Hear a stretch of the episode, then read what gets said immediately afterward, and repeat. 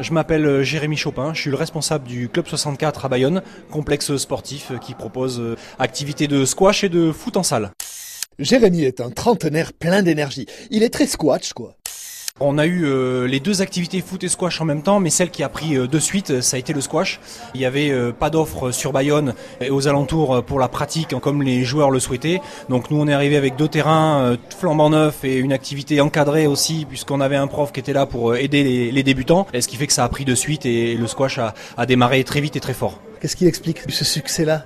Alors je pense que déjà c'est euh, un sport en salle euh, accessible à tous, c'est facile, hein, on joue dans une boîte, la balle ne sort jamais, tout le monde est capable de renvoyer la balle, un sport euh, très facile, ludique, sur un créneau d'une heure on est capable d'avoir une bonne dépense énergétique, entre midi et deux le soir ça prend pas trop de temps, et puis on partage avec un copain une, une partie où on peut se tirer la bourre comme on dit, et boire un verre ensemble après, donc ça a quand même pas mal de qualités à la fois pratiques et ludiques.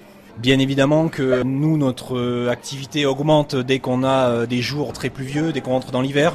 On sait que euh, à cette période de l'année, les gens ont rangé les VTT, les chaussures de rando, même les planches de surf. Donc, si on a envie de continuer du sport, il faut aller à l'intérieur. Et c'est vrai que le squash est une belle alternative aux salles de sport traditionnelles ou salles de fitness ou autres. On peut venir se dépenser en s'amusant.